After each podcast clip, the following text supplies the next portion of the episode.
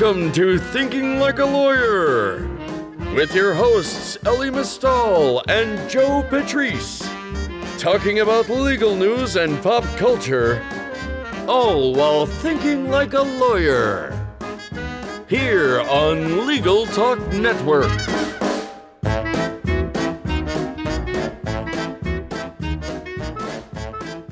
Hello, and welcome to another edition of Thinking Like a Lawyer. I'm Joe Patrice from Above the Law, and with me is my colleague, Kathryn Rubino. How are you? Not great. Yeah, that's fair. Um, yeah, so it's this, like every time you think that 2020, we've reached the low of 2020, uh, beloved Supreme Court Justice dies. yeah. Um, so, yes, so obviously, given the news from last week that uh, Ruth Bader Ginsburg has died, we decided to spend some time in this show just talking about that and uh, all the issues that that brings up. So, okay. So, Kathryn, you have a show. I do. I do. Yeah. Uh, in addition to this one, Yeah. obviously, this one Yeah. is obviously your most important show. Um, and I think we all Uh, I certainly the most important co-host I have. Oh, I host the other one by myself. no. No, see, now that seems a lot less nice now that you put it that way. Uh, but yes, you have a show called The Jabot, um, which deals with diversity in law. Mhm. Uh, and obviously, its title is inspired. Sure. Yes. Uh, it's very much inspired by Ruth Bader Ginsburg. You know, when we we decided at Above the Law that we wanted to have a, a podcast about diversity issues, and we kind of opened it up to the editorial staff, and we had a bunch of different options for what we were going to call it and what we what we should name it. And you know, nothing kind of seemed right. You want something that's catchy, something that you know is memorable, something that um, there isn't already some a, a show called Yeah, right? right. you want, want to be original but you also want it to be evocative and i, I think actually uh, our co-editor staci zaretsky actually came up uh, she was the first one that suggested the jabot um, and for those of you who maybe don't know uh, the jabot is the lace collar that um, well anybody could wear over or any judge could Right. wear over their robes uh, but Ruth Bader Ginsburg became very famous for wearing a variety of different collars with her robes. And our logo was actually based specifically, um, she had a, a particular jabot that she wore when she read dissents from the bench. And I think that particularly um, in the second half of her career on the bench, she became known even more for her dissents than even her decisions. And they were always uh, powerful, always pointed. Um, and I think that having having a costume that would that signified more than just um, a look, but it signified something important. And I thought that it was it was a good name, not just because it's very evocative of Ruth Bader Ginsburg, but also because I think when you're dealing with with these sort of big social issues, Mm. it's important to recognize it's not gonna it's not gonna be easy, right? You're gonna lose, and um, I think that not just signifying the career of Ruth Bader Ginsburg, but specifically signifying uh, what she did when she lost, and the, the not just dignity, um, but the strength that was in there. And I think that it was powerful, and I think that a lot of people responded to that. And so I thought it was it was once Yeah. when Staci suggested she's like, "What about the jabot?" I was like, "Done." I, Yeah. I didn't want to hear. Just- I think you were in the room at the time. I think it was like a full editorial meeting. And once it was said, it's like that's it. I'm done. I know exactly what it should look like, uh, you know, and and uh, and that's to this day, you know, is is what the podcast and we talk about a whole bunch of different diversity issues. Um, you know, obviously RBG is more known for women's issues specifically, but I think that it's really representative of wanting to go in a really progressive direction. Right. We, we're not there. We're not there, and Yeah. that's why it's the dissent collar. We're not there yet, but it's a progress Yeah. and it's a journey. No, absolutely. So this is obviously, um, I think the headline that we put up when uh, this news was first breaking was that it's unfortunate that you know she deserves better than to have kicked off a constitutional crisis. Yeah. But here we are. Um, Mhm. So not to belabor this, uh, before we get into discussing uh, her life with some and her work with some folks, um, Mhm. we're in. You know, we have some some crisisy issues here. We sure Um, do. We sure do. So one of the without getting too deep into it, what you've been very active this week writing previews of the potential Mhm. nominees that could be coming up. Yeah. Uh, so walk us through real quick who's on the horizon here. Well, sort of the favorite. Um, if, if if you're putting money down in Vegas or, or I guess Ireland does a lot of these a lot of these bets. Um, right. I mean, yeah. They, the- the- even Vegas has not reached the point of letting you bet on this, but but but overseas but Ireland sure books does. are very Uh, yeah. Yeah. So the best money is uh, Amy Coney Barrett. She is a current appellate judge on the Seventh Circuit. She was former and she still teaches at uh, Notre Dame Law School. It's where she got her JD. Um, that is your best bet. She's known for a bunch of um, very conservative beliefs, but most notably, she is very um, anti choice. She has said that life begins at conception. And her name was specifically thrown out in April um, when someone was talking about when they were still hypothetical um, Supreme Court vacancies and about because Amy Coney Barrett's name also came up in the seat that became um, Justice Kavanaugh's. And Trump has said in, in April, the quote was that uh, he was saving her, meaning Coney Barrett, for Ginsburg. Um, I think that there is a sense in conservative circles that they would like a woman to be the one who writes the decision that will eventually overturn Roe. And um, I think, as I put it in my my preview of her, her jurisprudence, that there is a wrong-minded and uh, biologically deterministic view Right. that if a woman writes it, it can't possibly be attacked as sexist. But Right. nothing can be further from Right. the truth. Yes, and you you've raised uh, so just to on this one issue that has come up about this uh, that at least in the news is some people saying that this might be um that that the critics of her exhibit some sort of anti-Catholic bias because she is Catholic because you know that's what our Supreme Court is Catholic Catholic and people and Jewish. Jewish people. Yeah, It is it is Um, it is astonishing. And listen, I'm I'm Catholic. My aunt is a nun. yeah, uh, that's that's that, that's pretty good credentials. yeah.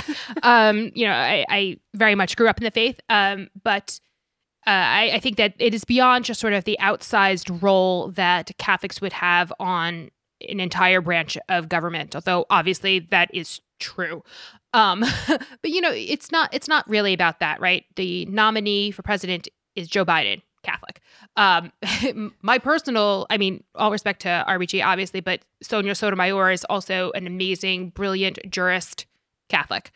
No one said in in the previews of Sotomayor taking over. No one said, "Oh, but she's Catholic." Uh oh, you know, um, or at least from the from the progressive side, that was not concern. If I jump in, so uh, one thing that Barrett uh, has written and the Coney Barrett's written in the past that you've focused on is Mhm. that uh, she believes actually on a religious level that judges should recuse themselves from death penalty cases Right. because if they're Catholic. Right. Uh, it was a, a piece that she co-wrote when she was in law school, um, but to my knowledge, she hasn't sort of backed away from any of the things that she said in there.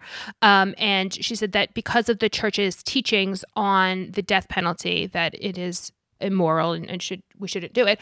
Um, that Catholic judges should not uh, should recuse themselves from death penalty cases.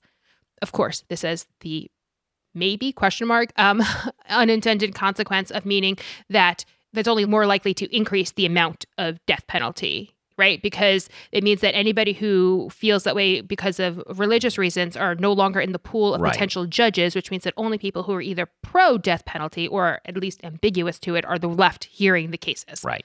so seems question. It seems very very questionable. But the parallel that I drew in in my piece, and and I don't hear enough talking people talking about it, is that she makes this claim that there should be recusals in death penalty cases because of the teachings of the Catholic Church. She does not, however. Make a similar claim that Catholic judges should recuse themselves in cases about abortion, despite the Catholic Church's teachings on abortion. Yeah, those seem be two doctrines that would go hand in hand here. Yes, Yeah. and I and it. I I mean, that, if you were being consistent. Well, yes. And I think that is fundamentally the problem. I think that it is much more tailored to advancing the current uh, policy goals of conservatives as opposed to being either consistent or somehow in line with, with Catholic dogma. Catholic doctrine, yeah. So uh, I think this is a good time to take a moment to do an ad read. Worried about a contract deadline? Contract Tools by Paper Software is the most powerful, versatile, and full featured Microsoft Word add in for contracts. For less than a dollar a day, Contract Tools can help you navigate complex legalese, fix common contract drafting problems, and much more. See for yourself with a seven day free trial. Go to papersoftware.com forward slash trial and get started today. So the other judge who's in this discussion, uh, Barbara Lagoa, uh, you also did a quick preview of some Yes. of her work and writings and just Mhm. f- help to figure out what's going on there. What What's the Yep. story there? She's um, a Cuban American, uh, the daughter of Cuban immigrants. When she worked in big law at Greenberg Traurig, she worked pro bono on the Elian Gonzalez case. Still, you know, all these years later, she considers one of her most influential cases that she had. She was in, I think, 2006, appointed to the Florida State Appellate Court by Jeb Bush Mhm. in January of 2019. She was elevated to the Florida State Supreme Court by Governor DeSantis. Um, and then only a few months later, in November, she was nominated by President Trump to the 11th Circuit. And in December, she was confirmed. So that means that she's been a federal judge for less than a year Okay. and her and her name is it's probably the second most popular name being bandied about and there's a bit of a internal debate from what we can tell going on in conservative circles about which of these two candidates should get the nod but one of the one of the things that I thought was very interesting was that despite her lack of time on the 11th circuit there are still decisions that are are very concerning she was uh, involved she she was one of the the folks on the on top of the 11th Circuit decision that upheld the Florida rule that said that um, if, you, if you'll recall, I think it was 2018, Florida by ballot measure passed um, an amendment to their constitution re-enfranchising um, the voting rights of former felons. Mhm. Then, in response to this overwhelmingly popular ballot measure, the Republicans in charge passed um, a law saying that in order to actually be able to cast your ballot, you needed to pay off some court fees. And it was questionable and, and unclear how much each of these fees were or where those numbers were derived from. But it was challenged as a poll tax because you literally have to pay money in order to exercise your right to vote. And it was overturned by the 11th Circuit, and and Barbara Lagoa was on top of that decision, saying that the of course the Florida legislature can pass whatever rules they want, and she more than just voted to support this law, which you know people have said can very easily be the difference between Trump winning Florida or not. But she also wrote a concurrence where she seemed to say that poll taxes in general were okay as long as there was another avenue for folks to get, uh, be reenfranchised, have their voting rights reenfranchised, regardless of whether or not how likely it was for them to be successful under those alternate mechanisms. Um, she said that because the Florida governor could theoretically absolve or uh, Pardon these pardon people. pardon these people, which would have the effect of reenfranchising them, even though the pardon process is broken, even though it's mostly white and rich people who are able to avail themselves of that process. Um, that was irrelevant to her. She thought it was fine. And um, as Mark Joseph Stern said in Slate, it read much more like an audition for the role she's currently being considered for uh, than a concurrence. I mean, it, it the idea of a poll tax being acceptable if there's some other way around it, uh, it it really does make you think back to Jim Crow uh, South and say, well, I mean, you could absolutely can have a poll tax if you could come up with the money, then you wouldn't have to deal with it. Then it yeah, wouldn't be a problem. yeah, no, it, it really, really pretty uh, egregious. But I mean, these are uh, these are your nominees. If you need to know more, Kathryn's got a couple of posts up that uh, that trace these folks. She's trying to keep an Mm-hmm. eye on everybody that's being discussed. Obviously, by the time this comes out, we may actually have a nominee. Mhm, Uh, the administration seems to be moving much faster than you would imagine. Uh, Well, they have a deadline, right? right? Uh, they, they they do have something of a of a deadline. Hopefully. I mean, I guess I shouldn't get too yeah. ahead of myself. Yeah. So now we're going to have uh, some conversations about uh, what Ruth Bader Ginsburg's Ruth Bader Ginsburg's legacy, legacy, and, and, memories. wh- what it's like to work with her. Uh, Mhm. So I think we're going to chat now with uh, Neil Katyal, who is the former acting Solicitor General and partner at Hogan Lovells. So we're joined by former acting Solicitor General Neil Katyal. Well, I think it's fair to say a pretty frequent Supreme Court advocate. So uh, welcome to the show. Thank you. It's awesome to be with you. Yeah, no, it's it's good. We've uh, this is our first time where we've talked on a show before, but uh, we we've talked back channel a lot, so it's good to actually see you in person and uh, and chat. Ditto. Yeah, so I guess my first question uh, about this is, you know, the Solicitor General's office is about as close to the justices as you can get as an advocate. Uh, you're writing and speaking before them all the time. So, what was it like, both in that job and in your private practice? What was it like to advocate before Justice Ginsburg? Well, um, you know, it's not just the advocacy. You know, I have already had the privilege of arguing before 41 times, but um, also um, I taught at Georgetown for 20 years, and Marty had the office next to mine for a oh, long really? Time. So I adored him, um, and of course her, and um, so there was a. It's like it's a loss for the court that I'm going through right now, but it's also just um, a really sad personal loss because they were both extraordinary people. As an advocate, I guess I would always be sitting there in my prep sessions, and I do a bazillion moots before every case, and I'd always be trying to figure out what she going to ask me because she'd always be the first, almost always the first question of any oral argument she'd ask. She'd be first out of the gate. It'd be the pointed, kind of hard question that you like, kind of don't want, but you kind of also want. And so, um, so I'd always spend a, like a way outsized amount of time prepping for the, what I called the Justice Ginsburg question into my head. And, uh, you know, she was tough. I mean, this was like not, you know, she, she, she had a big heart and so on. But man, when you were up there, and even if she agreed with you, she'd still give it to you. So, um, she was really extraordinary. Um, and, uh, you know, so uh, it was always really fun to argue before her. Yeah. I'd say the other thing about it is that she appreciated what the advocate's craft was. I mean, she herself, of course, argued six cases and um, won five of them. And I think she always had some sympathy for kind of what an advocate was going through. Um, and, uh, you know, I've seen that particularly when it comes to first time advocacy. Um, I tend to, I love those cases when I can bring someone up and second seat them. And she would almost always give that first time advocate a special smile when she walked into the courtroom. So, you know, very profoundly human person. Yeah. And in addition to advocacy and having that office, uh, you also clerked, uh, albeit in different chambers, but, you know, that, that relationship, it, everybody's kind of pulling the same direction. What was it like as a clerk being around her? Well, of course, back then in the 1996 term, she was not the notorious RBG. she had just gotten on the court, and um, uh, I actually was there at her uh, when she, her appointment was announced. I was a White House intern, and that summer of 1993. So she'd only been on the court for three years at that point. She was very meticulous. She worked her clerks crazy hard. I mean, I think all the justices do, but she was legendary for it. She'd leave chambers at like, I think it feels like three or four in the morning, and all the clerks had to stay.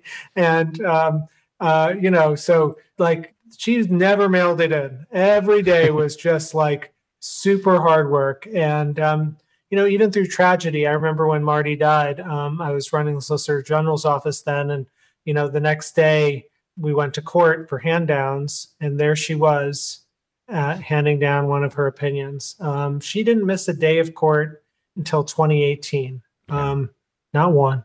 I mean, and and that was, I mean, and a lot of it was that legendary uh, workout routine that we all heard so much about to keep her in shape.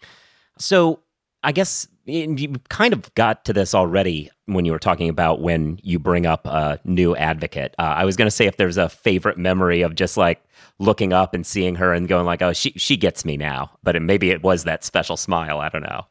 Yeah, I, I mean, I, I never really felt like she got me. oh no! but but sometimes she'd get me in court. Um, I did have the privilege of arguing the first Voting Rights Act case, the big one, uh, Northwest Austin in 2009 that upheld the constitutionality of Section 5. And I remember I was really hoping that Justice Thomas um, was gonna was gonna vote for us. And I remember pitching a lot of the argument and looking right at him for some of it. And I could see her like kind of like, what are you doing? and, so, and uh, you know, lo and behold, she was right. We won it eight to one. He was the dissent, but I still tried that's great. Like I don't think people, you know, one of the aspects of it not being televised, you know, is, is I don't think a lot of people get how much body language interaction you all get to have uh, in those sorts of things, where you can see somebody say, "What are you doing?" Uh, with their face. That's yeah, crazy. you know, the Supreme Court is so different than almost every other court in the country because the bench is really close to the advocate. It's about ten feet between the lectern and the Chief Justice, and then all the other justices are spread out on either side of uh, the Chief Justice. But it's really intimate and. Mm it changes the dynamics a lot because like in other courts like the ceremonial court in the dc circuit you're really far back and you almost like feel like an orator there but at the supreme court it's much more like you're around a dinner table and um, and so yeah there's a lot of you know there's a lot of stuff that happens um, and it's just a shame to me that every american can't see it um, I, I just can't say enough good things about the process and how I think it's so inspiring for everyone to see that kind of reasoned deliberation. Yeah. I think that's a great way to kind of conclude this. Um, it's a terribly sad day for all of us. Um, and, you know, uh, hopefully, maybe in someday in the future, we will be able to see these things on TV uh, and uh, people can kind of look back and appreciate what, uh, what it must have been like when she was there that they didn't get to see, you know? Well, thank you so much. And uh, we will move on to a quick break here. How have law firms weathered previous economic downturns and come out stronger on the other side? LexisNexis Interaction has released an in depth global research report confronting the 2020 downturn, lessons learned during previous economic crises. Download your free copy at interaction.com slash like a lawyer to see tips, strategies, plans, and statistics from leaders who have been through this before and how they've reached success again. And so that's our show. Thank you all for joining us. Uh, if you are not subscribed to the show, you should be. That way you'll get new episodes when they come out. You should be giving it reviews and stars. Uh, that helps a long way for having more people know that it's out there and listening to it. You should be reading Above the Law as always. You should follow us on social media. I'm at Joseph Patrice. She's at Kathryn1, the numeral one. You should be listening to the Jabot, the show that Kathryn also hosts that she was describing earlier, as well as you should listen to our ATL COVID cast, where we talk about unexpected ways in which COVID is impacting the law. And thank you, as always, to Contract Tools by Paper Software. Check out Contract Tools uh, for a seven day free trial. And with that, we will uh, talk to you all next week. If you'd like more information about what you've heard today, please visit LegalTalkNetwork.com. You can also find us at AboveTheLaw.com, ATLRedline.com, iTunes, RSS, Twitter, and Facebook. The views expressed by the participants of this program are their own and do not represent the views of nor are they endorsed by Legal Talk Network, its officers, directors, employees, agents, representatives, shareholders, and subsidiaries. None of the content should be considered legal advice. As always, consult a lawyer.